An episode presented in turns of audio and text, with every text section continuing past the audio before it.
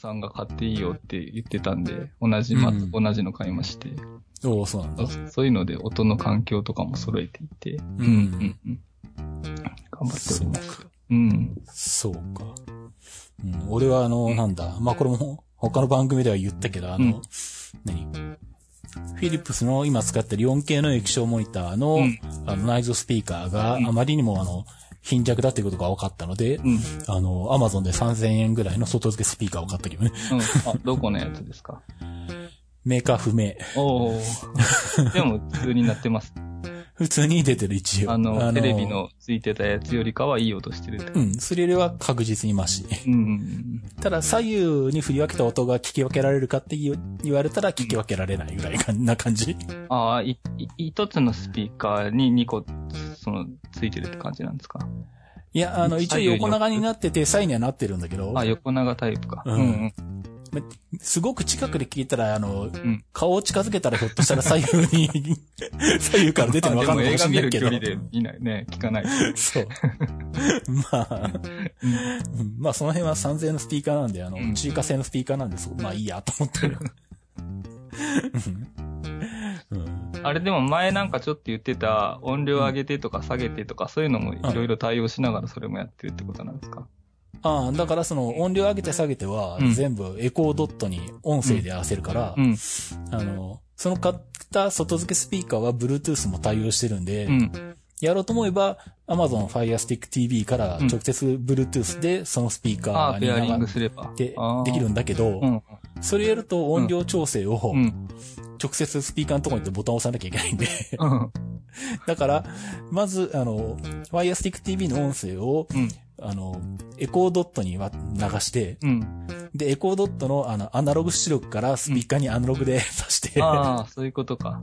うんうん、で、やると、うん、エコードットに対して音声で上げて下げてって言ったら音量が変わるから、うんうん、それでやってる。あ、じゃあ一応システムとしてはもう出来上がったってこと、うん、まあ、できてる。なるほど。うんまあ、ただ、えっと、アマゾンでスピーカー見てて思ったんだけど、うん、あの、アマゾンで売ってるに、さんぜんえんのスピーカーの中で、うん、リモコン付きっていうのを売ってるんで、うんうんまあ、やろうと思えばリモコン付きの、付きのスピーカーを買ってきて、そのリモコンで音声コントロールもまあできるんだけどね。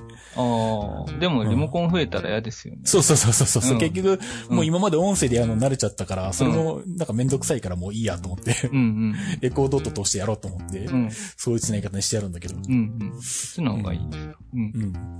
そう。なるほど。そんなことになって。あ, あ、そう、その、うん、アマゾンだけど、その、何、うん、北沢くんもネタにあげてたけど、あの、うん、アマテンのギフト券？ああ、そう、取り上げられました。僕、うんうん、結構えげつなくて、じゅうまんえんとかアマテンで買ってたんですよ。うんうん、ああ、俺もあの、ずっとひたすらアマテンで買ってはずっとそのギフト券使ってたら、うん、ある時から使いませんって言われた。うん、なんか、うん、えっと、じゅういちがつぐらいかな。えっと、うんまあそれまでずっとやってたんで、急にアマテンが安くなったんですよね。うん、なんか、きゅうじゅうにパーセント ぐらいでいつも買ってたんだけど、うん、今も多分見たら はちじゅうごパーセント とかなってるんですよ。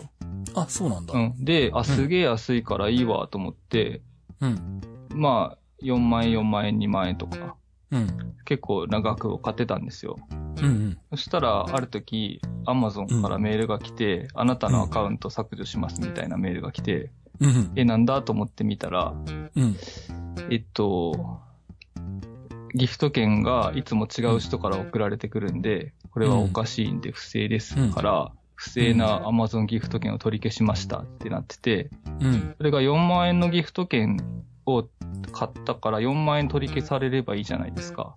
うん、だけど にまんきゅうせんはっぴゃくえんと いちまんにせんごひゃくえんとみたいなさんこ消されてて、うん、なんかちょっといつまが合わないなと思って、なんでそんな単位で消したんだ、うん、そしたらなんかそれは不正なギフト券なんだけど、うん、使っちゃった分はそのままですみたいな、うん、余ってた分を取り上げましたみたいなことであああそういうことか、うん、あ俺もそうだった、うん、あの、うんうんうん、ちょうどそのメールが来て、うん、あの一応なんだこれ以上この行為を繰り返したらアカウントを停止しますって言われて、うん、そうそうそう、うんうん、でギフト券分は、うん、えっと、無効にしますって言われて、うん、でも、そのメールが来た時か、直後か直前かになんか買ってて。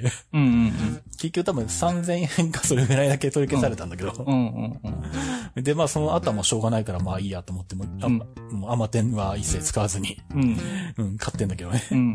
もうそれで、しょうがないから、アマゾンカードを作りましたよ。アマゾンカード作ったのあの、マスターズだっけ。ああ、うん、まあそうか。まあ、あの、ポイント還元があるから。ああ、そうそうそう。まあまあ、それはそれで、ね、それで Amazon、あ、結局でも Amaten も、にねんかん使い続けたんで、うん、相当な額割り引かれたんで、うんうん、まあよんまんえん没収されても、まあしょうがねえかなと思って、それで諦めましたけど。別に Amazon にすごい突っ込むわけでもなく、Amaten の方には何回かこうメール出していろいろやり取りもしたんだけど、結局 Amazon 側の対応ですっていうことで、うん、あ、そうですかっていうだけです。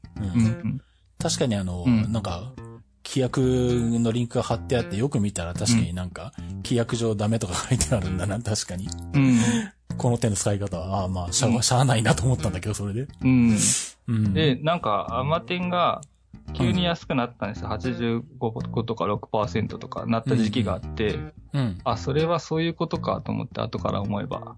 ああ、多分、一斉に、あるの、ね、うん、アカウントチェックされて、だから、アマゾン、アマテンが売れなくなって、うん、パーセンテージが下がっていったっていう、ことなんだろうなと思って。うん。うん。多分そうなんだろうね。ね。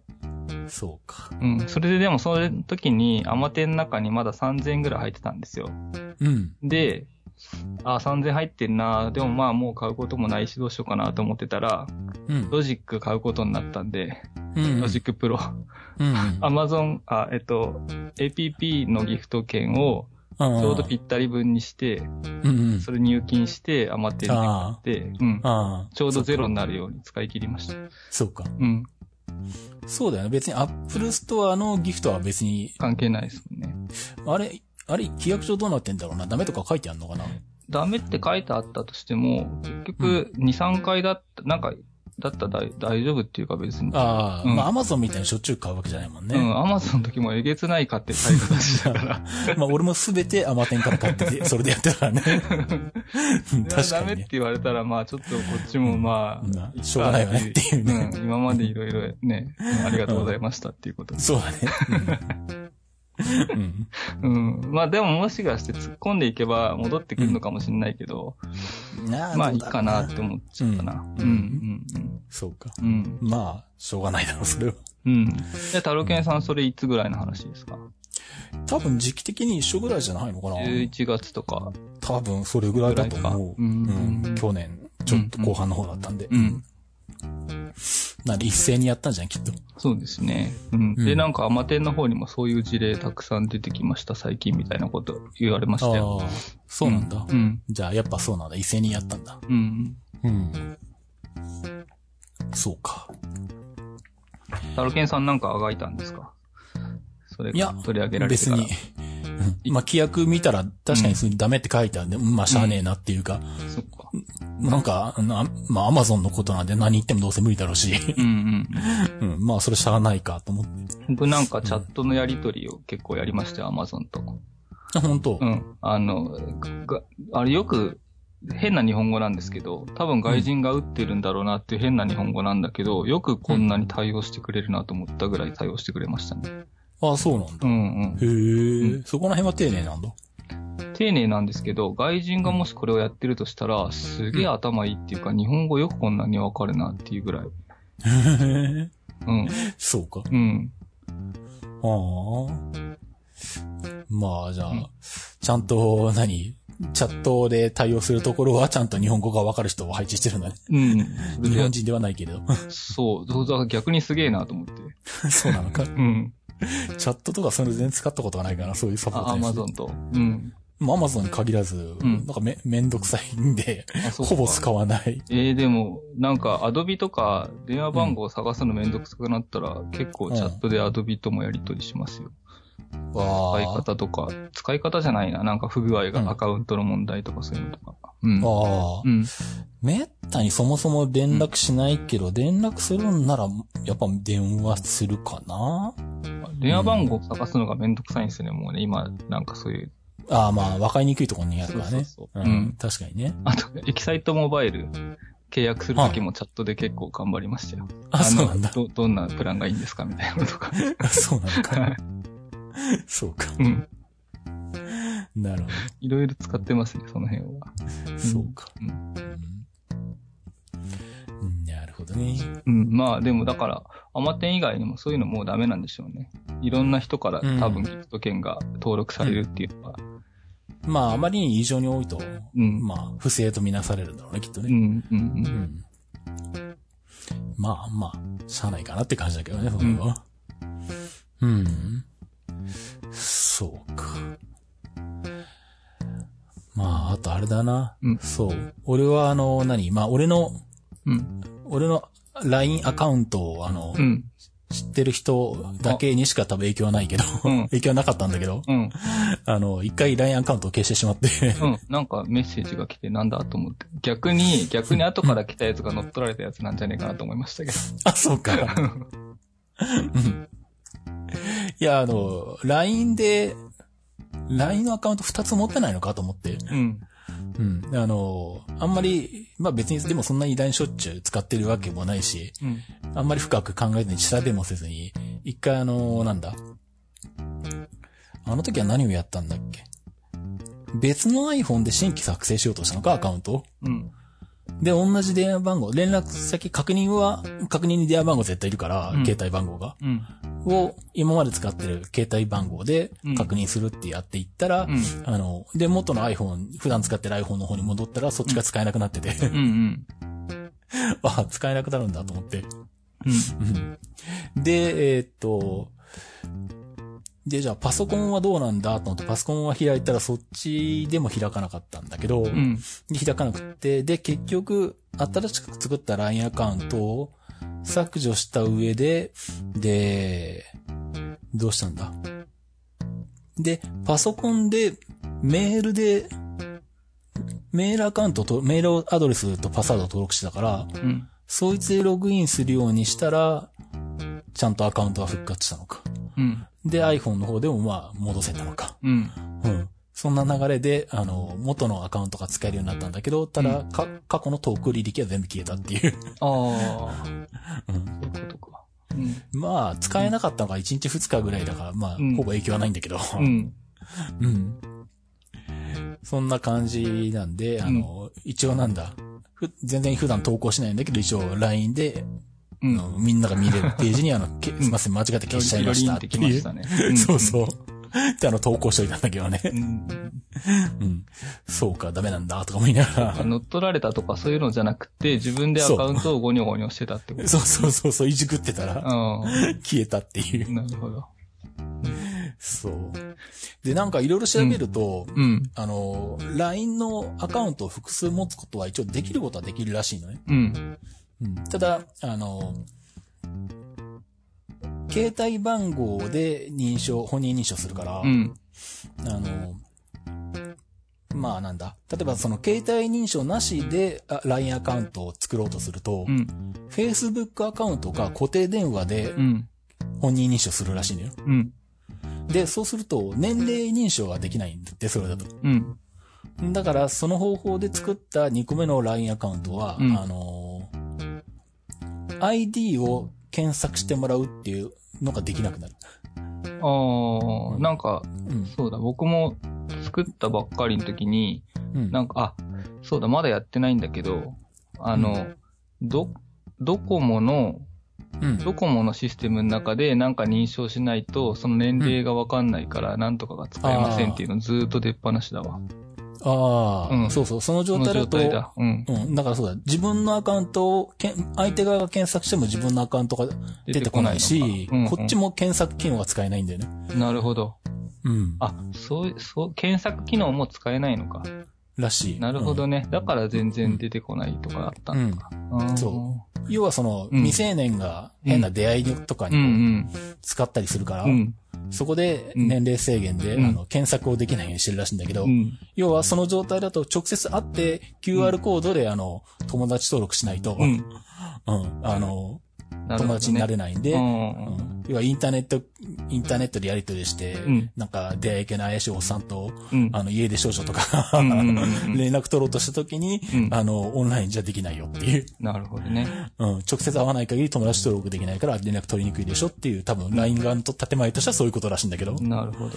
うん、なんかそんなことがなの ライン にはなってるらしい。でもなんかそのドコモの、うん。なんかマイドコモとか安心セキュリティとか、うん、ドコモなんとかに行ってとか、うん、もうそれすげえムカつきますよねなんかね。ああ。もうドコモじゃないし僕と思って。ああ。携帯はドコモ製なんだけど。ああ。ファーウェイの ピーにじゅう だから。そうか。うん。それが出てくるのか。だからドコモアカウントとか全部削除したいんだけどみたいな。ああ。うん。そうか。なんか他の認証方法にしてほしいな。そういうことか。うん。そうか。もはやキャリアから iPhone 買わなくなってにねんめぐらいになってるから、もうそれはそういうことはやるやることはなくなったんだけど。ね、そ, その方がスッキリして、うん、でもえその場合の電話番号認証みたいなやつっていうのは、うん、自分の SIM のところにあるってことですよね。うん、そうそう。別にあの、うん、格安 SIM でも携帯番号でちゃんと認証できるっていう風になってるんで。うんうん、あ、じゃあ僕はエキサイトモバイルにしてるから。なんかドコモのマイドコモにログインしろとかそういうのが出てきたけど、うん、そうじゃなくてキサイトモバイルでできんのかに行けばなんかできんのかな。ていうか多分普通に ライン で、うん、あれじゃないの携帯番号を登録するかなんかやればそれで終わりなんじゃないの？いやそれで僕多分ドコモの設定何もしてないんですよマイドコモとかの、うん、そこになんか年齢とかも何も入れてないからかな。いるのかなそれ。まあ、ちょっとドコモと他のキャリアで仕組みが違うかもしれないけど。ねうん、まあいいや。なんかそんなこんなだったんで、うん、ちょっと意味が分かりました。その検索できないとかそういう。うんうん。うん、そうそう。うん。そうなるほど。で、うん、でまあなんだ、うん。でまあそんなこともやってて ライン いろいろいじくってて、うん、あのー、まあその時のタイミングでたまたま YouTube でいろんな動画見てたんだけど、うん、その中であのなんだ。YouTuber で、まあ、あれは、何をやってた人だったかな、うん、?Mac のなんかを、なんか使い方とかなんかやってたのは、うん、うん。の人の中で、あの、ライン アットを使ってる人がいて。ん ?ライン アット、ライン アットって知ってる？知らないです。ライン アットって、あの、仕事用の公式 ライン アカウントを作るみたいなサービスで。うん。例えば、シズマックで ライン アットのアカウントを作ると、うん。あの、で、例えばホームページとかに、その ライン アットのアカウントを載せとくと、うんうん、あの、お客さんが来て、うん、あ、ライン 使えるんだって言って、それに友達登録したら、うん、あの、ライン で、こう、例えば何、この修理やってきますかってご連絡取ったりとか、要は仕事用に使う公開用 ライン アカウントが ライン アットっていうんだけど。うん、なるほど。うんうんうん、それを YouTuber でや、あの、ライン アットを公開してる人がいて、あ、こん、こういう使い方あるか、とか思って。うん。うん。で、まあ、どんなもんかなと思って調べてみたら、うん、これ有料なんだね。ライン アットのアカウントは。うん。でもそんな高くなくて、年間でせんいくらかにせんえんとかそんなもんだったんで、うん。まあやってもいいっちゃいいかもしんないけど、うん、どうなんだろうなと思いながらまだやってないんだけどね。うん。え、それをやると、うん、なんか例えば、あの、企業のやつとかたまにあって、こうキャンペーンがどんどん送られてくるとかそういうのあるじゃないですか。うんうんうん、そういうことができるっていうことなのか。うん、そうそう、あれの送り元になれるってこと、うん、ああ、なるほど。うん。うーんまあでもまあ、シズマックのあの、なんだ、うん、お客さんが高齢、高年齢化してるから、うん、あの、ちょっとこれで若年層を掴むべきかとか思ったりとか。そんなことも考えつつ、まあ、そうですね、うん。新規開拓にはね、まあね、何があるか分かんないから。うん、そうそうそうそう、うんうんうん。と思いつつまだやってはいないんだけど、うんうんうん、そんなことを考えながら ライン をぐちゃぐちゃやっていたっていう。うん、なるほど、そういうことか。そうそうそうそう、うん。なんかあれですよ、僕の方は乗っ取りじゃないけど、うん、え, えっと、ツイッターになんか埼玉県の方でログインされましたっていうのが出てきて、うんうんで、あ、慌てて、あの、アドレスじゃなくて、パスワードを変化を変更しました。うん、ああ。何スパムメールとかじゃなくて、本当にログインされたんだ、それは。うん、なんかそういうのスパム多いじゃないですか。うん。だから、慎重に見てたんですけど、いろいろ、なんか、見たんですけど、やっぱ本当っぽいなと思って。ああ、そうなんだ。うん。うん、へえ。で、なんかパスワード変えました。ああ、まあ本当にログインされたんだったらね、さすがに変えないと怖いわな。うん、うんうん、まあ初めて来たんで、うん、ねと思って、うん、そうか。なんか Amazon のアカウントが削除されますっていうのがいっぱい来ますよね最近ね。ああ、もうあれはもう日常茶飯事に来るんで、うん、ああまた来たんだねと思いながらゴミ箱あの迷惑メールに入れるんだけど、うん、もうもうひもう毎日もあの大量に来るから、ね。しかもあの Amazon のアカウントに使ってないメールアドレスに来るから、ね。あ、そうそうそうそう。そうそう。ここじゃねえよとかも言いながら迷惑メールに入れてんだけど、うん、それはもうしょっちゅう来るね。うん確かに。うん。うーんと、そんなとこか？そんなとこですかね。うん。あ、じゃあ、もう一個、うん、あの、教えてほしいんですけど、うん。あの、前、前にちょっと相談して、iMac のメモリを じゅうろくギガバイト から さんじゅうにギガバイト にしたんですよ。うん、はいはい。で、Adobe のブリッジで、うん、カメラローっていうのを開いて、うん、それでこうローデータをこう、うん、いろいろいじっていくと、うん、重, 重くて動きがもっさりしちゃうんですよ、うん、それってさらにまだメモリ足りないってことなんですかね。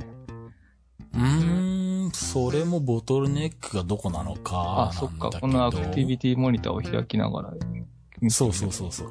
なんでアクティビティモニターのグラフと、うん、それから シーピーユー と ジーピーユー があるじゃんね、うんうん、でアクティビティモニターのメインパネルの中でメ モ,、うん、あのメモリありますね。メモリとあとディスクがあるじゃんね、うん、はいはいはい。ディスクのところで、うん、ディスクの読み書き下の方にグラフがあるんで、 あ, あ,、ねうん、あのディスクの読み書きが上まで、うん、上と下まで行ってたら、うん、ディスクの読み書き速度の限界まで行ってるってことだし、でも一応写真のデータは エスエスディー に入れてるんで、うんうん、まあそれでもごひゃくしか出ないんですけど、うんうん、ごひゃくは出てるんだよな。まあでもそれでもしかしたらそれでも足りてないってこともあるかもしれないのか。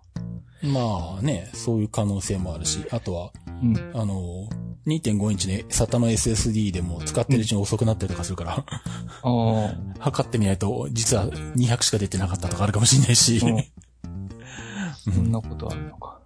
あの、だって今、何今使ってる、仮に使ってる MacBook Pro にせんじゅうにに、うち、ん、に転がってた にてんご インチの エスエスディー 突っ込んだんだけど、うん、これ書き込みひゃくメガぐらいしか出てないからね。ああ。測ったら。うん。経年劣化するんで。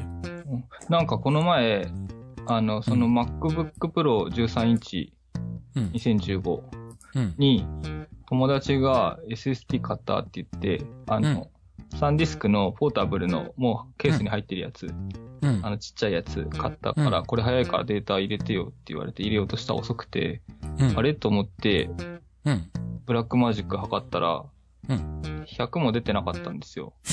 それで、うん、このタイプ C からの変換のところが、うん、もしかしたらこの変換が遅いんじゃないのとか言って下がこいてたら、うん、自分の エスエスディー 挿しても遅くってなんだこれと思ってよくわかんないからもうクリーンインストールしたんですよ オーエス から全部ゼロに戻して繋いだら普通の速度に戻ったんですよ。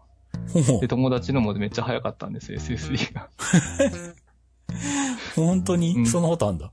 なんか あ, ありましたね。何が原因かわかんないかったんでもう全部まっさらにしちゃったんですけど。うん、え、その ユーエスビー-C の変換アダプターは、うん、何製ねさん？あ、もう、あの、中華製でした。ああ。でも、それで、一回そのし、その日に、なんか遅いじゃんとか言って知ったかして、うん、で、家に帰って自分のでやったら遅くて、クリーンインストールして、うん、もう一回仕事であったんで、ちょっとそれ、この前のやつ貸してって言ってやったら、うん、その同じ変換だったんですけど、うん、早く、早かったです。ほー、うん。オーエス で変わるのか、認識が。うーん。うーん。オーエス でっていうかなんかもうシステム、わかんないけど、うん、なんか、つか、なん、なんなんでしょうね。うん。あの、うん、中華製のやつとかだと、うん、あの何、システムでポートで見りゃいいんだけど、うんあ、何で繋がってるかってことか。そうそう、あの、うん、USB にてんれい なのか さんてんれい なのか、うん、あのあそこで見りゃいいのか、うん、そこでどっちで認識されてるかがわかるから、うんうんうん、俺もあの、うん、ダイソーとかで買ってきた安い変換アダプター使ってて、うん、エスエスディー 外付けでデータやり取りしてて、うん、なんか最近遅いなとか思ってて、うんあの、アイシー かと思って、システムレポートで見たら、うん、ユーエスビーにてんゼロ で認識されてたってことがあって。よんじゅうとか、ごじゅうとかしか出ない。そうそうそうそうそう。うん、うわ、こいつかとか思って。そう。で、でも、ちゃんと さんてんゼロ で認識されるものもあるんだよね。うん。だからその辺、は、そのハードのせいの場合もあるし、うんっていうのはまああったんだけど、うん、オーエス をインストールし直すと変わるっていうのは初めて聞いたな。うん、ただ オーエス もあの一、うん、個前のやつからもう最新のにしちゃったんで、あうん、どこがあの、うん、まずかったのかは全然わかんないままでしたけど。あ、うん、まああとその変換アダプターがたまに さんてんゼロ でも動くけど にてんゼロ にもなるみたいなそういうあのかもしんないね。のかもしれない。うんうん、可能性はあるわね。そうだね。うん。うんうん、そう、それはあるかもね、確かにね。今、あの、ちょっと、えっと、カメラローをいじってみたんですけど、うん。あの、シーピーユー は、うん。いち、に、さん、よんコアを、うん、まあ、中ぐらい使ってて、うん。で、あの、ジーピーユー は、うん。半分ちょい上ぐらいになってて、うん。今、使用済み、あ、物理メモリさんじゅうにギガで、うん、使用済みメモリがじゅうなな、じゅうはちギガ、うん、キャッシュされたのがはちギガ、うん、これって全部使っちゃってんのか。で、ディスクは？あ、ディスクはあの読み込みが天井までついてますね。うんああ、じゃあ、目いっぱい。青い、青い方か。読み込みで、うんうんうん。そうそう、上の方が読み込み。うん、えってことは、エスエスディー の読み込み速度目いっぱい使っててそうってことだ。あ、そこか。そこがボトルネック。ちょっと待ってよ。ごひゃく、え、ちょっと今、ブラックマジックやってみますわ。はあ、え、マジでそんな、これ結構信用してたやつだよ、サンディスクの。あ、サンディスクの にてんご インチの、あ、うん、あ、ちょ、サンディスクじゃないわ。サンディスクはもう売っちゃったんだ。あ, あの、遅くなっちゃうから。うんうん、そうそう。なので、あの、トランス、トランセンドか、トランセンドかインテルかどっちかで。ああ。うん。えっと、うん、せんじゅうごエスエスディー を選んで、ちょっと待ってくださいね。エスエスディー をオープンして、うん、測れ。うん。あ、でも結構出て、よんひゃくは出てますね。ああ。よんひゃく、ごひゃく出てますね。ああ。よかった。で、でもただ、これで、ブルーのところに、ラインが上天井くっついてるってことは、それでも足んないってことか。うん、まあ、エスエスディー がもっと速くなればもっと速くできるってことだよね。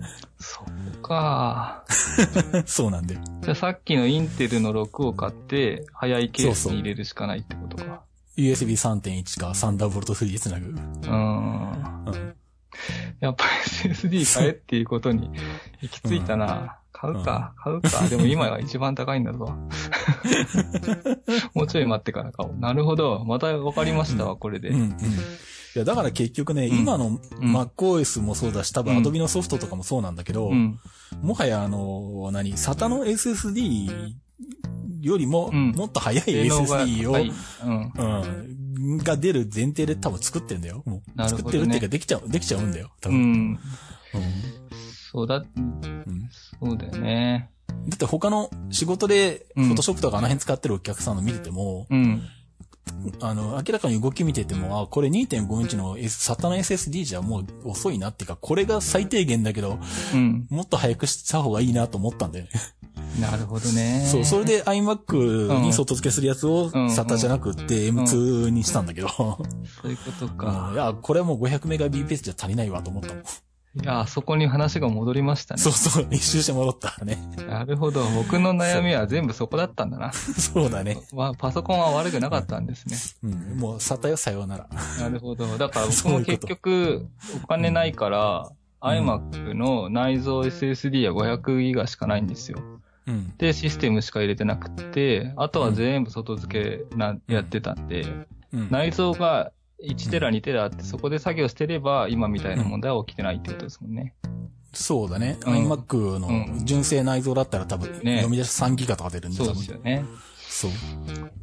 そう、今ちょっと、そのファイナルカットとかの動きの問題だったらにかげつ我慢するかって思ってたんだけど、うん、ブリッジまでそれだと僕買わなきゃいけないじゃないですか。これ本職の問題なんで。そうだね。え、早く安くなってよって今、いっかげつも待ってらんないよって今ちょっと思い始めた。いや、にせんえん高の今のうちに買っといた方が面白いんじゃないのか、これ。まずいなあ。そういうことか。まあいちねん待ったからな。ごまんえんがにまんえんになったんだからいいよね。安いんじゃないのそれは。もう。にまんごせんえんか。まあ、あとケースを、ちょっといい、うん、いい方のやつ。いちまんいくらのやつ。ああ、まあサンダーボルトスリーで買えばね。買って、うん。そしたらまあ。うん。なんかサンダーボルトスリーのケース買っとけば、うん、その後さらにまた エスエスディー をもっと買い替えて、もう使えるから、まあそうですよね、ごまんえんの エスエスディー そう、ボトルネックになることはどうもないんで。うん、ユーエスビーさんてんいち 買えるいいでしょ。うん、そうだけど、また、まあいいや。うん、まあまあまあ、そういうことですよね。うん、ただ、その今度、エムツー の エスエスディー がいっぱいになってきたときに、うん、じゃあ、それを、たなんていうのあの、いっぱい入る箱、うん、ケース、うんうん、なんか前にタロケンさんと見たじゃないですか、あの、あ、複数枚させるやつ？そうそうそうそう、うん。あれもブックマークしてるんですけど、うん、あの エムツー 複数枚させるやつ、うん、その当時ブックマークしてはちまんえんだったんですけど、うん、まだはちまんえんなんですよ。これなんていうんだっけ？それは外付けのやつか。サンダーボルト、あ、これ送りますよ、今じゃあ ユーアールエル を。うんうん、えっと、どれだっけ？これを、えー、っと、スカイプに送ります。メッセージのここに入れて、はい、送りました。うーんと。これなんていうメーカーなんだっけ？ハイポイントっていうのか。これか。うん。ああ、ハイポイントサンダーボルトスリー接続 ピーシーアイ 増設エンクロージャー。そうそうそう。これをタロケンさんと一緒にあのメッセ、幕張メッセ見に行った時、うんうんうん、これをおすすめされて、その時ブックマークして、うん、まあこれが安くなったら買おうと思ってたら、うん、全然いちえんも安くならないんですよ。ピーシーアイイー の エスエスディー のエンクロージャーと、レードカードセットか、こいつ。あ、これエンクロージャーだけだといくらなんだ？わからん。さんまんか。あ、さんまんなの？え、それどれのこと？このこれの同じやつの中で一番左上のやつだとエンクロージャーだけなんだよね、これ。箱だけだよね。うん、ああ、はいはいはい。うん、あ、これに、これです。この箱。ここだけを買っても大丈夫なの？いや、で、さらにそこに ピーシーアイ の エスエスディー 拡張ボードを、うん、そうですよね。刺すんだけど、ね、うん、うん、それバラで単体で買った方が安いんじゃないかと思って今。ああ、そういうことか。うん。うん、あのー、多分もっと安いのがあると思う。ああ。あの、なんだ。今発売されてる Mac Pro にせんじゅうきゅうあるじゃんね。うん。あいつの エスエスディー を増設するように、うん、あの、エムツーエスエスディーよん 枚差しして、うん、ピーシーアイ で内蔵するよっていうボードとか、うん、出てたりするんだけど、うん、それの拡張カードまで見たんだけど。この、このハイポイントのやつっていうのが、もう多分いちねん、うん、にねんぐらい前の情報なんで、タロケンさんと一緒に行った時のだから、うん、これじゃなくて他にも早いけど、うん、サンダーボルトで繋げるケースっていうのが出てるか。まあ、ケースも出てる可能性はある。うん。でもなかなか見つかんないですよね。うん。うん、まあ、でもあるはずだよ。うん。もうちょっとさんまんえんぐらいでできるんだったら、うん。検討してもいいけど、はちまんえんは高いよな、ケースだけでな。うん。うん、ちょっと今パッと出てこないけど、うん、その拡張ボードそんなに高くなかった気がしたんで、前見たとき。うん。まあ、見つけたら後でメールで送るけど。うん。いや、まあでもそこまではまだちょっと買えないですけど、その エムツー で こ, のこれからどんどん買っていくときに、うん、こういうのもちょっと視野に入れときたいなっていうのはあったんで。うん。うん。多分出てくると思うよ、これからもどんどん。うん。うん。うんうん、なんでまあその辺で、まあ並列、うん、あの、複数枚刺してやれば、うん、いいんじゃないのそれで。うんうんうん。うん。なるほど。じゃあ、そっか。なんか、さっきのファイナルカットで動きが遅いのが、うん、ハードディスクでレイドにしてみようかなと思ったけど、もうそんなレベルじゃないですね、うん、もうね。ごひゃくもう多分、そのやめた方がいいと思う。ごひゃくメガ エスエスディー にした方がいいと思う。ビーピーエス でも、まだ足りてないってことなんですもんね。うん、そうそうそうそうそう。うん、もはやもう、そういう、もう、うん、あの、ピーシーアイ の エスエスディー の速度が、あの、業界標準みたいな感じになってるんで。うん、なるほどね。ソフトの方が。うん。そっか、うん。それぐらいにしないと、うん、もうハードディスクでやってる時代じゃない。ほんとそんなこと言いながら、うん、この アルファナイン の、うん、とかそういうハイエンドカメラに、うん、なんで エスディー カードなんだよって思いますよね、ほんとね。まあでも エスディー カードが早いのが出てるからいいんじゃないのいや、だって全然早くないですよ。さんびゃくしか出ないです。待って、エスディー カードの一番早いのって。ああ、まあそう、まあ。それがなんかほら、新しいカードだとせんごひゃくぐらい出るやつも今出てるんですけど。うん、ああ、なんだっけ、あれは。エックスキューディー とかあの辺とか、もっとなんか、うん、もっと新しいやつ、この前。C、C ファストとか、あの辺か。そうそうそう。それの、すごい、なんかせんごひゃくぐらい出るやつ。ああ、やっぱもうそこが、うん、ね、結局カメラ買い替えたら、データが重くなるから、うん、カードも買い替えるんですよ、うん、結局。エスディー カードだってなんだって。うん、ああ、そうだろうね。だから結局、互換性があるとかじゃなくて、うん、もうとにかく早いの入れてくれっていう話なんですよね。うん、ああ、まあそうだろうね。うん。うん、そうなんですよ、ね。だから。その辺も、うん、だから、デジカメに入れるカードを ピーシーアイ で接続できるやつにならないとダメってことだよね。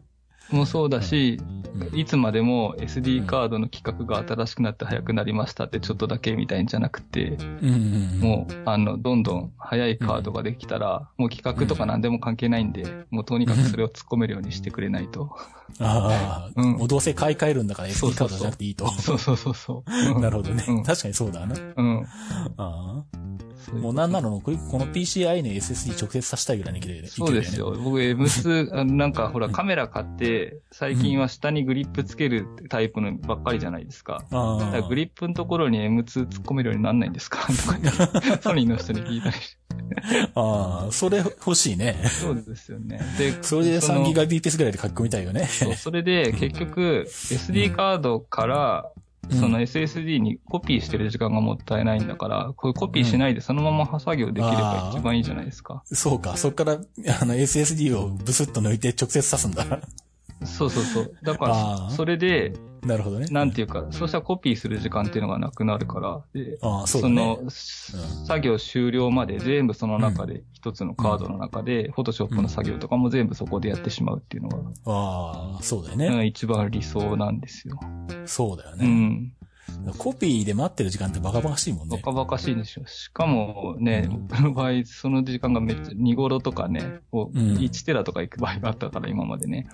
うん。こ, この間あれで、お客さんのあのデータ、よんテラをハードディスクからハードディスクにコピーしてたらにじゅうじかん以上かかったよ、うん。いや、そんなこと言ったらですよ。うん。この前、あの、タロケンさんにちょっとお助けいただいて、お助けできなかった僕の友達いたじゃないですか。うんうん、それで、その僕に最初相談が来たんで、うん、あ、それは神のお告げだと思って、うん、僕も、じゃあ今のうちやっとこうと思って、じゅうろくテラ分ハードディスク買って、うん、全部コピーしましたよ。よっか、ようかかんぐらいかかったのか。よっかよっかかかったのか。わかんなかったけど。ああ、細かいデータだと、本当に時間かかるんだよね。うん。そう。そうそう。はちテラにこ買って、今までのデータ全部バックアップ取りました。うん。ああ。でも大事だよ、バックアップは。ねえ。うん。そうなんだよ。うん。です、いつ壊れるかわかんないと思って。そうそうそうそう。二重化しとかないと。うん。もう二重化どころじゃない。僕四重化ぐらい。古いデータが古いハードディスクに入ってるのが残ってるから。うん、古いほどいっぱい残ってるんだよな。それを新しいやつに移していかないと、うん。ああ、違う違う。だから、古いデータを新しく移して、うん、それをさらに新しく移してるから、古いデータはもうよんじゅうかごじゅうかになってるんですよ。ああ、そういうことね。それも残ってるんだ、元のやつも。一応、そう、一応残ってる。なんかで、だってコピーしても、コピーしたデータが、うん、サムネイルはあるけど中が壊れてるっていうことを昔あったんですよ。ああ、あるある。その時は古いハードディスクがまだ動けばあそこに残ってるわけだから。ああ、なるほどね。っていうことで、古いの捨てられないと思ったら、にじゅうごこ、うん、にじゅうろっこぐらいハードディスクがありました。一応あの、うん、さらに時間はかかるんだけど、うん、あの、ちゃんとデータがコピーできたかどうかを、あの、うん、チェックしてくれるっていうことは、ソフトでできるので、あるよ。え、そういう有料のソフトですか？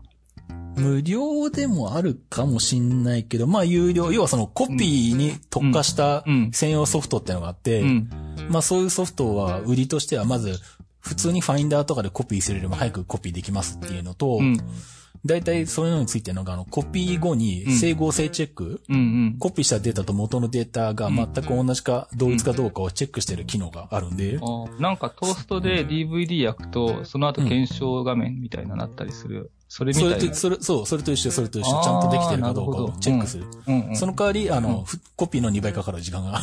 あ、まあ、それはそうですよね。でも、それあったら安心だな。え、これトーストでできないのかな？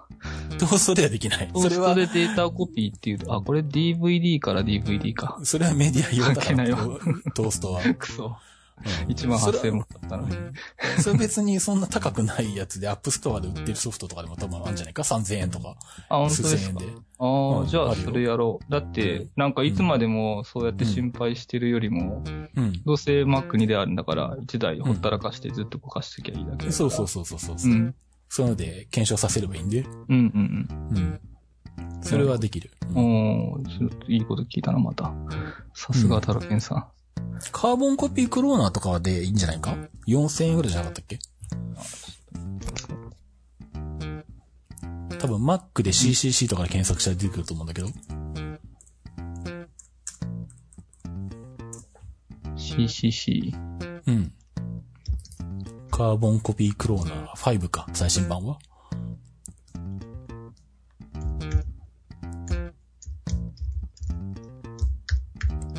確かこいつはコピーした後のチェックあるんじゃなかったっけ？あ、なんか気がするな。ちょっとブックマークしておいて。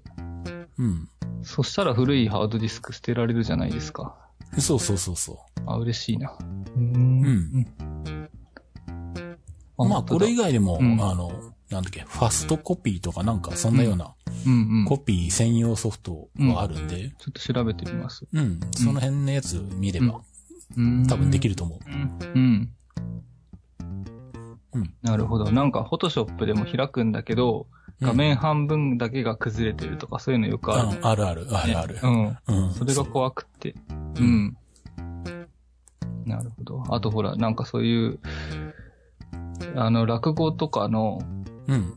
もうじゅうごねんまえに撮ったやつって、もういつ何時もしかしたらすごい写真に化ける可能性もあるわけじゃないですか。そうか。うん。なるほどね。急に価値が出るかもしれないと。そうそうそう。だって、あ, あの、一場師匠とか僕が撮った時はまだ、そんまだっていうかまあ普通の落語家さんだったけど、うん、今落語協会の会長ですから、あそういう風に ね, ね、どんどんそうやって、そうなっていく人もいるし。うん。ああ、確かにね。うん。もしかして人間国宝なんかになってくれたらね。ああ、確かに、ね。あの写真がとかになる可能性だってあるわけで、うん、そうか。開いて画面半分赤かったらやる。そうだね。泣きますよね、うん。そうか、人物写真はその可能性あるもんな。うん。うん。それは、あれだね、うん。プラスアルファで、あの、Amazon フォトとかにも保存しておいた方がいいんじゃない？そうなんですよね。そういう、あの、後で価値が出そうなやつは Amazon フォトとかにも上げといた方が。それじゅうろくテラアップするって、うん、まあそ、そこまではいかないけど、でもど、どれがどうなるかわかんないからな。もうずっといっしゅうかんとかアップし続ければいいんですかね。今、ん？うん、北沢くんはあれか、うん、シノロジの、ナスは使ってないんだっけ？使ってないですね。ああ、シノロジーのナスを、うん、のに発じゃなくていち発のやついっこ買って、うん、そいつにやらせとけば、うん、Mac 使わなくても、うん、勝手にずっとやり続けるけどな。ああ、Amazon にアップしろってすれば、ずっと動いてるんだ。あ、でもそうか。Mac の外付けハードディスクに入ってるのか。うん。ああ、そうか。じゃあそういうわけにもいかないのか。外付けからはできないよな。そうだよね、できないな。そうか。その中に入ってればできるんだけど。あ、Mac の中にね。あの、うん、その、シノロジの ナス の中に入ってるハードディスクにデータがあれば、うん、そいつにやらせられるんだけど。ああ、まあでも、まず、その、そこにコピーすればいいってことですよね。うん。ただそれ用にハードディスクがもう一個いるから。うん。ハードディスク買わなきゃいけなくなるけどね。うん、もう何個買ってもいいですよ、ハードディスク。やけくそですよ、もう何十個も。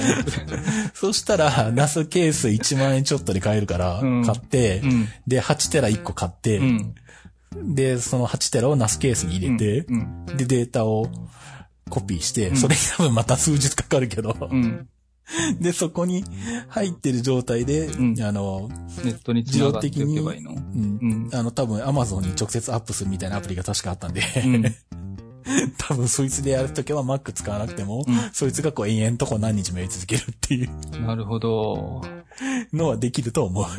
うん、でもそれも本当に、うん、あの、検討しないと、はちテラ、うんが、うん、でも新しく買って入れたからって明日壊れるかもしれないですもんね。まあそうなんだよね。ほんとね、うん、うん、にこに入れてたからってね。そう。うん。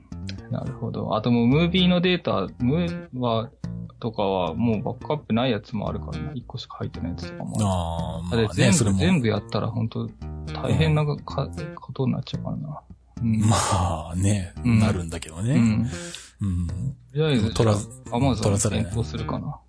うん、そうだね。うん、とりあえずアマゾンフォトはまあ、ね、うん、プライム入っていれば、ただだからね、写真に関しては。うんうんうん、いくら容量があっても。うんうん、なるまあ、それか本当に、動画もっていう話になってきたらもう、あの、アマゾングレイシャーとか真剣に考えるとかってレベルになるかもしれないけど。うん。それは何でしたっけ？ん？あの、何？転送するときに転送量はちょっと高めなんだけど、うんうん、データを保存することに対する料金が安めになってるから、うん、要はその、めったに使うことはないんだけど、うん、取っておきたい。しかも長期間、なるべく安く取っときたいもの、うんうん、っていう向けのサービスがあって、グレイシアって氷河って意味なんだけど、うんうん、氷漬けにするって意味なんだけど、データを。おーAmazon のそのサーバーのサービスの中で、うん、Amazon グレイシアっていうのがそういうこう、うん、コールドデータって言って普段まずめったに使わないけど、うん、長期間いるから保存しときたい。でもなるべくお金をかけたくないっていう時に使うのが Amazon グレイシア。うん、で、まあ、シノジロのナスから Amazon グレイシアに投げるっていうのもできるんだけど、ただ、えっと、どれだけのデータ転送したらいくらかかるかをあらかじめあの、Amazon のページで計算してからやっとかないと、気がついたらえらい金、何万とかかかってるみたいなことになったりするから、そ, かうんうん、それちょっと、あの、ググって大体ね、うん、当たりつけて使うかどうか考えなきゃいけないんだけど、うん、予算と、かんあの予算に合うかとかね。でも、最悪はもう、あの、大容量データのバックアップの時にはもう、最終手段はそこになるかもしれないね。うん、なるほどね。うん。うんなるほど。そんな話だ、ね、まあでも、うん、ハードディスクで家であるっていうのは、絶えず不安が付きまとうんで、うん、いつ壊れるかわからないとか。うん、しかもまして普段から動かしてないわけだからな。そうなんですよ。だからそのね、うんうん、エンジンかけてない車をずっと置いておくのと同じだからね。そう、だから古いデータが、その古いハードディスクのままあるっていうのが、うん、動くかどうかももうわかんないですもんね。そうそうそうそう。ですね。で、コピーして、うん、新しい方で壊れてたから古い方戻っていったら、そっちはもううんともすんとも言わなかったみたいなね。うん。ふう。そうか。うん、やっぱあれかなあの、うん、データの正しい保存の仕方の、あの、うん、なんだ、公演でもやるかな。まあ、あとは、本当に、費用対、うん効果の費用の方なんですよね。うん、まあそうなんだけどね。それが、うん、月々払うのを、うん、どうする、どう考えるかっていうことなんでね。まあそうなんだけどね。うん。うん、まあ Amazon は全然いいけどな、プライム入ってて、なんとかとかだったら、ね。まあ、うん、写真はね、まあ Amazon プライムフォトでいいと思うけどね。うんうんうん。うん、あとはまあ、どれを、どうやってやるか、うん、とかね、そういう話だよね。うん、どのマシンを。どのハードを使ってやるかって話ね。うねうんうん、なんかほら、あの、ビージェー が よんケー データを YouTube に上げまくってたら通信制限受けたって言ってたじゃないですか。まあでもそのレベル、でもじゅうろくテラぐらいだったらそんなレベルではないか。まだそ、そこまで多くはないか。いやー、わかんないけど、それは。動画でもそこまではいかないからな、さすがにな。まあ、そうか。うんああ、そうか。いっぽんな、うん、でもあれ結構、普通に エイチディー でさんじかんとかのやつじゅっぽん、にじゅっぽん上げてたってことですもんね。うん。まあ、じゅうろくテラはいかないか、でも。うん、いかないと思う、多分。そうか。じゃあ、もうちょっとは、えっと、ドコモ光なんですけど。どうかな、うん、通信制限食らうかな。試しにやってみようかな。まあでも ビージェー はあくまでケーブルテレビだったから。ああ、ケーブルテレビか。ドコモ光は元はフレッツ光だから。うん。多分よっぽどのことがない限り、怪しい、うん、なんか悪いことやってるっていう感じがない限りは、さすがにそこは制限しないとは思うんだけどな。どうなんだろうね。うん。だから結局それで ビージェー もフレッツ光に変えたんでしょ、うん、ああ、そういうことか。じゃあ大丈夫なのか。そうそうそうそう。うん。うん。ありました、うんうん、そうだね。そうだからまあなんだ、うん、あのもうシズマックとは別にあのなんかこう、うん、データバックアップ専門サービスとかなんか立ち上げようかなと思ったりとかあのもうカメラマン向けの正しいデータ保存の仕方とかはなんか東京とかに行ってあの会長なんか公民館とか借りて、うん、あの、うん、やればいいのかなとか思ったりとか。本当 ジェーピーエス で行ってやってあげたらいいんじゃないですかね。そういうのなんかできないのかな。あの、ね、日本写真家協会の人たちみんな疎い人ばっかりですよ。ああ、うん。まあね、パソコンが、パソコン好きでいじくってるわけじゃないからね、専門がね、やりたいことは違うからね、うん、あくまで。仕事上必要なっていうことだからね。うん。うん、とはいえ、もうで全部ね、資産がデジタルになるから、そうなんですね、避けて通れないんだよね。うん、本当でも、フィルム自体だったら、本当今まで、もし、うん撮り続けてたら、部屋一部屋じゃ足んないぐらいフィルムと、うん、ネガと紙の写真があったはずなんですよね。まあね、うん、確かにね。それが本当こんな鉄の塊にこかやと思ったから。まあね、うん。そういう意味ではまあ確かにあの昔より楽になってるんだけどね。楽なのか、本当一瞬で消えちゃう儚いに写真生活約にじゅうねんが。うんね、その箱にこが消えただけで終わってしまうのかみたいなね。まあそれはあるけどね。うん。うん、でもまあ、うん、あれだってたまたまその部屋の片付けしてて、うん、あの昔の写真のネガが出てきて、うん、ネガとかポチとか出てきて、うん、であとはなんだ写真フィルム時代やってたんだけど、うん、まあフィルム時代一眼で撮ってそれをあの何フォト シーディー サービスとかで シーディー に焼いてもらってやつとか出てきて、もうこれ シーディー 取ってくるの邪魔くさいからパソコンに取り込んで シーディー 捨てようと思って取り込みしてたんだけど、あの、一眼で、まあ直フラッシュとかだったかもしれないけど当時は、まあ居酒屋とかで飲んでるような宴会とかなんだけどさ、もうこれ明らかにこれ今 アイフォンイレブン Pro で撮ったら iPhone のが綺麗だなっていうのが出てきて、うんまあもちろん、あの時代だから、その、写真屋さんでスキャンしてもらったデジタルデータだっつっても解像度も低いんだけど、うんうん、でもそれ以前にこう明らかにその写り、写りがもう明らかにあの iPhone にもう全然負けてるわけよ。うんうん、って考えると、あやっぱりあの、今の方が綺麗に撮れるようになった、簡単に撮れるようになったんだなと思ったね。まあそうですね。ほんとね、この前、あの、知り合いがキャンプに使う椅子をデザインして製品化したんですよ、うんうん、でそれのプロモーションやりたいから写真撮ってくれって言われて、うん、あのじゅうにがつさんじゅうにちに元栖湖キャンプ場に行ったんですよ。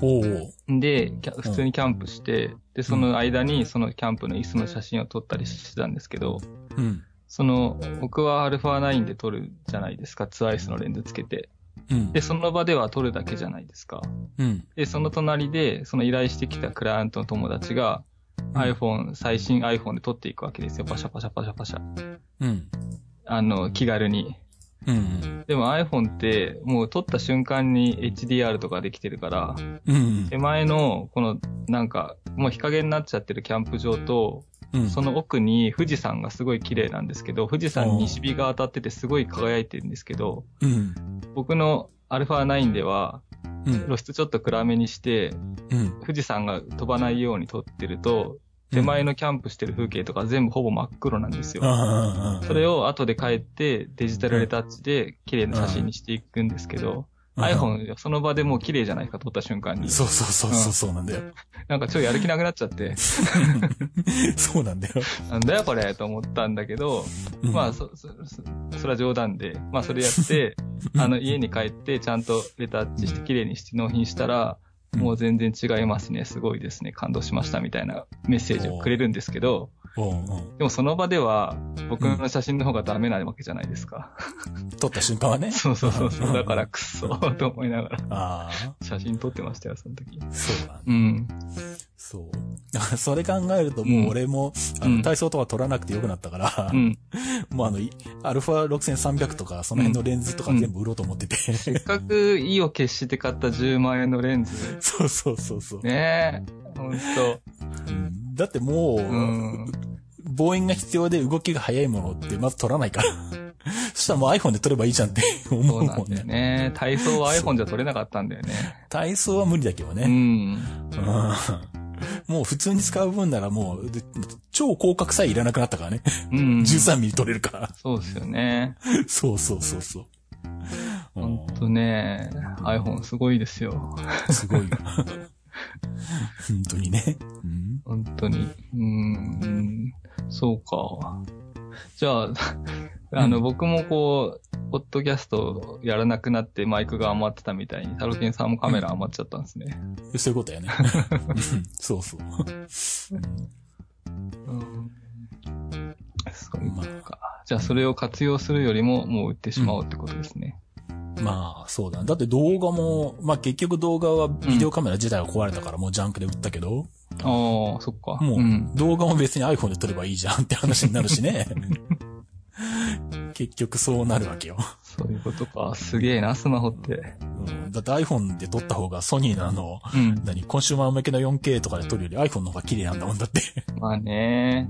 iPhone が よんケー 対応したばっかりの時は、まだ、うん、あの、うんビデオカメラの方が綺麗だったんですよ。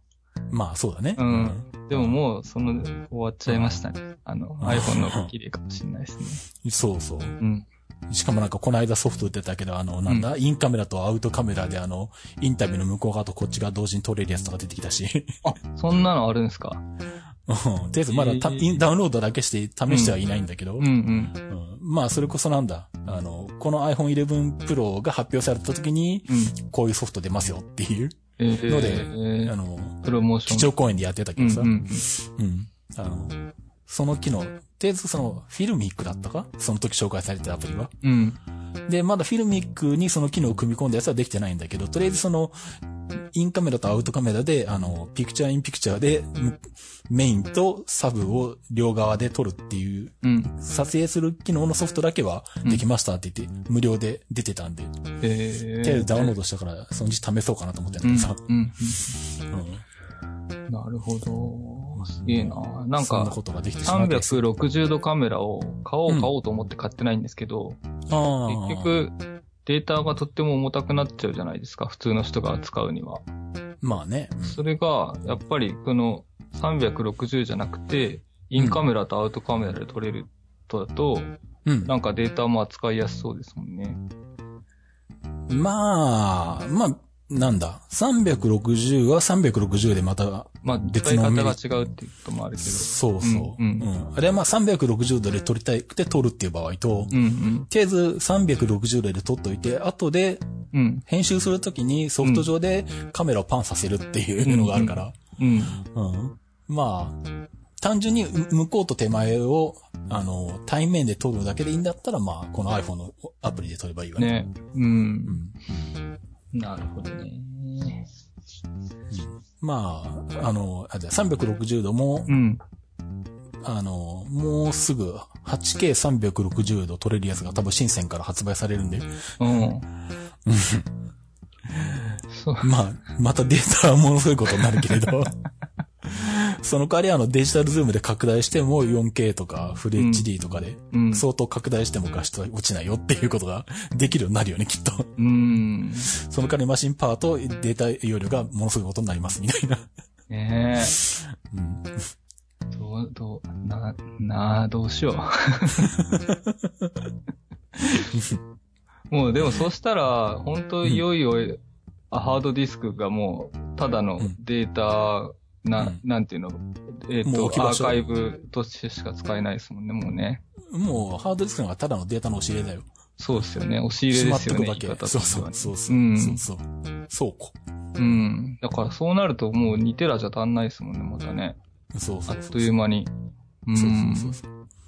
だからあのじゅうろくインチの MacBook Pro を俺が買うときは、うん、あの エスエスディー ははちテラで買おうと思ってるわけで。はちテラ ?はち テラっていくらするんですか？ はち テラにいくらプラスなんですか？ にじゅうまんくらいじゃなかったっけ？すげえな。うーん。でもあとさんねんごねん先考えたらいるよなって思うもんね。まあそれを、まあでもそう結局僕もノートブックよねん使ってるからな。確かによねん先っていうことまで見越すっていうのはあるかもしれない。そう。うん。ああ、またもう一個ネタ思いついちゃったんだけど、いいですか？だいぶ長いけど。うん、まあいい、分割してやってくる。分割するんで、その時は。いや、あのー、今回のラグビーの撮影したりした時に、うん、あのー、友達が全部 iPad でやってたんですよ。うん。で、iPad 超いいよって言いながらおすすめしてきたんですけど、うん。その iPad 外付けハードディスクのデータが読めないじゃないですか。うん。あの写真が僕の場合大量なんで。今の iPadOS になったからできるんじゃないのか。ああ、できんの？できるようになったはず。試してないけど。じゃあ エスエスディー をつないで エスエスディー の中に写真が、うんうん、まあ例えばいちテラ入ってたら、うん、それを本体内にコピーしないで、うん、何かのアプリで見れるってこと？やってないけど、うん、iPadOS の売りがそうだったから、どういう風に見えるんだろうな。お、マジか。それだったらもう、ノートブックやめて iPad 買おうかなと思っていて。それ、うん、それさえできれば、多分カメラのテザリングも多分できるから、できる。ああ、カメラ、まあまあ、ユーエスビー マスストレージクラスで接続できてるんだったら、できるんじゃないのか？ああ、いや、カメラ、今ちょっとカメラの話は別で、その、うんうん、あ、でもそうか。カメラ内の エスディー カードに入ったデータをどうやって エスエスディー に移すかだよな。うんうん、エスエス、どうやって エスエスディー に移す？そう、ああ、うんうん、あ、例えば、うん、えっと、エスエスディー の中に、じゃあ、うん、えっと、ひゃくメガデータが入ってますと。うん、でそれをパソコンで、っていうか画面で見たいから、うんiPad で見たいんだけど、あ、じゃあごめん。えっと、じゃあ、撮影したデータが いちテラバイト ありますと。うん。で、iPad がに、えっと、ごひゃくしかないと内蔵が。うん。で、入んないから、うん。まあ、今のワークフォローだったら、パソコンに外付けハードディスク、あ、エスエスディー をつけて、うん、外付け エスエスディー にコピーして、それをパソコンで見てるんですけど。うん、ああ。うん、それと同じことが iPad では今んとこできないのか。今、えっと、スカイプの、うん、チャットのところに送ったけど、はいうん、まさにそれこのことを書いてあるところがあって、うん、こういう風にやるとできますよっていう。うん、あ、うん、えっと、うん、フォーマット的には エヌティーエフエス はダメだけど、うん、イーエックスファット、ファットさんじゅうに、うん、あとは エイチエフエス プラスと エーピーエフエス はサポートされてます。うん。だからまあ、うん、エヌティーエフエス 以外のフォーマット、うん、一般的なフォーマットだったら、うん、iPad で直接見れるね、うん。なるほど。それ、そうか。そうすると今度、うん、アプリの問題か。写真アプリとか。じゃなくてファイルズから見る。ファイルズから見る。そうすると、うん、でも写真アプリとか、うん、あの、ライトルームとかってそのビューワーの作りが結構、いいっていうか、うん、さーっとこう指でパッパッパーってやって写真すごい見やすいんですよ。うん、そういうインターフェースの問題で、こういう風になんかファイルズから見るとかだと、うんうん、そのサムネイル一気にバーって見るとかが無理じゃないですか。ああ、そういうことね。うん。うん、まあでも、なんか iPad 版のライトルームが外付けを認識するかどうかだよね。うん、そうですね。それができればもう解決か。うん、ただ、それで、その、もう一つは、その エスディー カードから、うん、エスエスディー にコピーしなきゃいけないっていう段階があるんで、うん、それをどうするかだよね。ああ、コピーしなきゃいけないのか。うん。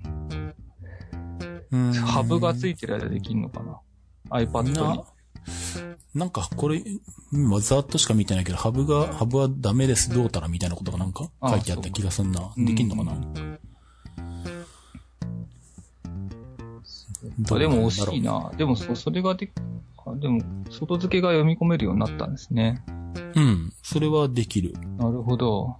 だんだん使いやすくなってきてますね。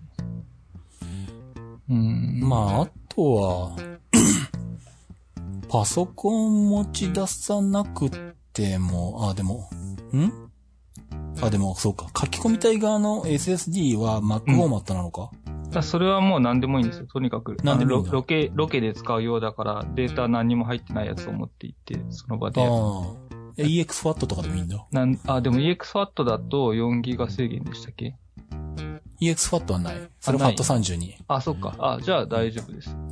したらなんかありそうな気がするけどね。パソコンじゃなくて単純に エスエスディー、うん、エスディー カードが エスエスディー にしてるやつ。から出てるやつで、うん。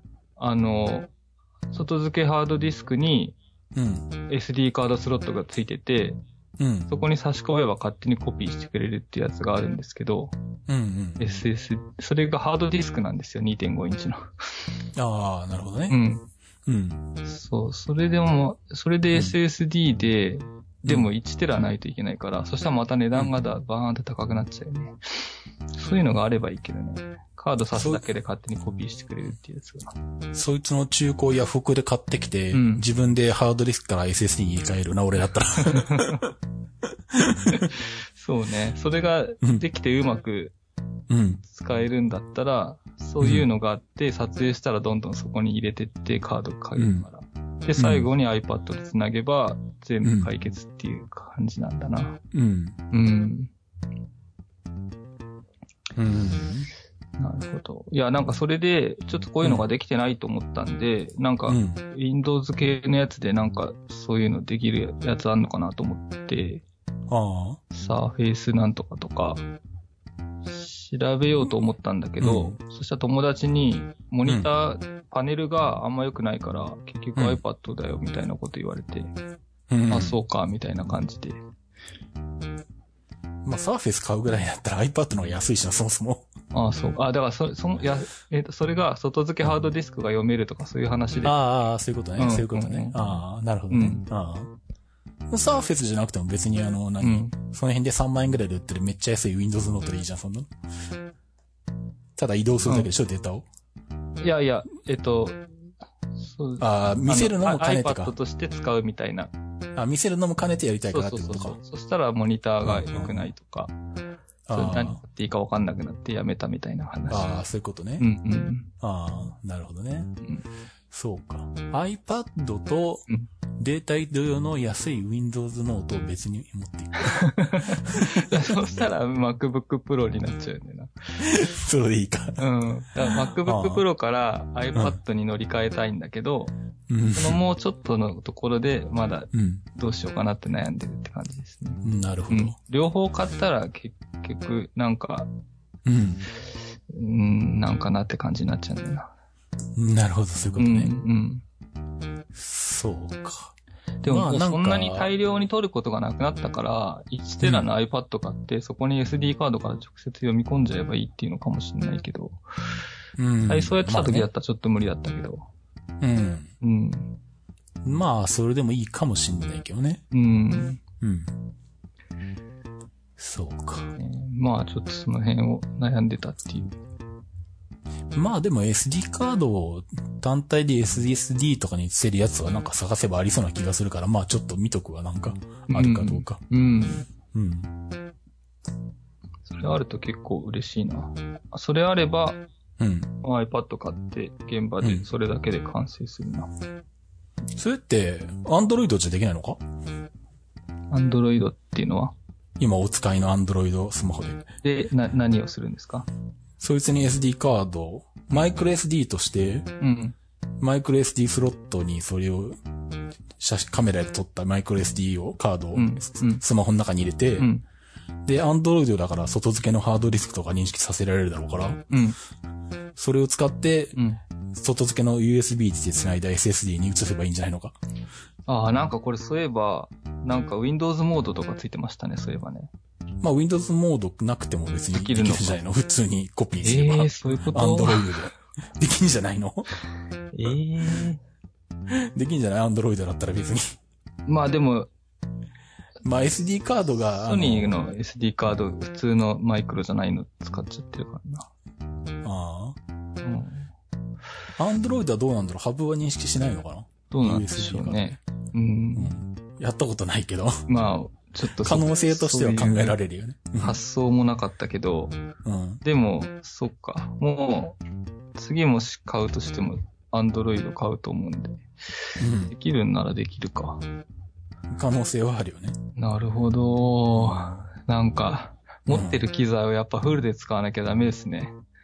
うん、ちょっと宝の持ち腐れになる可能性ありますね。うん。うん。あ、そういう、なんか、ほら、僕、携帯は電話しかしないから、うん、電話しかしないのにじゅうにまんは高いなと思って、うん、ごまんえんぐらいで Android にしたんですけど、うん、そういう風に使えるってだったら、もう別にじゅうにまん出してもいいわってなりますよ、今度は。まあ、そこのところの使い方はじゅうにまんにしてもあんまり使い方変わんないかもしんないけどね。まあまあ、そうか。まあね。いや、まあ、早くはなるかもしんないか。で、時間かかる時間が。うん。うん。うん、まあ、今手元に Android がないから、ちょっとわかんないけど、うん、Android で検索して、あの、うん、ユーエスビー ハブとか使えるかどうか。だって端子って ユーエスビー-C だよね。そうですね。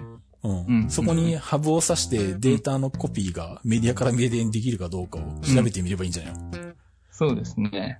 うん。したらひょっとしたら Android のコピーとか、まあ Android の中でもそのコピー用ソフトとかなんかアプリとかありそうな気もするから、うん、これ使うと早く正確にできます的なやつとか。なるほど。そういうのを探して、うん、ハブをかましてやれば、うん、ひょっとしたらその Android でできるかもしれないよね。おー、うん。なるほど。それができちゃえば、うん、iPad 買うだけで済みます、うん。そうそうそうそう。あー。ああ。難しい。さあ、どうなの？いろいろ選択肢がありすぎて、わけがわからなくなってきましたけど。そうか。うん。まあ、あの、気が向いた時に調べとくけどさ。はい。まあ、でも持ってる機材をちゃんとフルで使ってあげないといけないですからね。うん。うん。まあ、うん、Android の方がその辺は自由が利くからな。うん、iOS より。うんうんうん、まあ、そんなとこか。そうですね。うん。ちょっと久々なんで、いっぱい長くなってすみませんでした。うん、あと、最初の喋り始めの、うん、ファイナルカットの話とかしてたときに、うん、もうあ、なんか久々すぎて焦って喋ってたんで、うん、なんかわけわかんない、自分で喋りながらわけわかんなくなってたんで。そうか。はい、すいませんでした。まあ大丈夫、わかんなくなって、大丈夫。大丈夫ですかね。大丈夫だと思うよ。はい、はい、すいません。はい。うん、じゃあ、あの、また何かネタがあればやりましょうってことで。うんうんそうだね、はい。また定期的にやりましょう。はい。はい、あ, あの、北作の機材が無駄にならないように。そうですね。はい。よろしくお願いします。はい。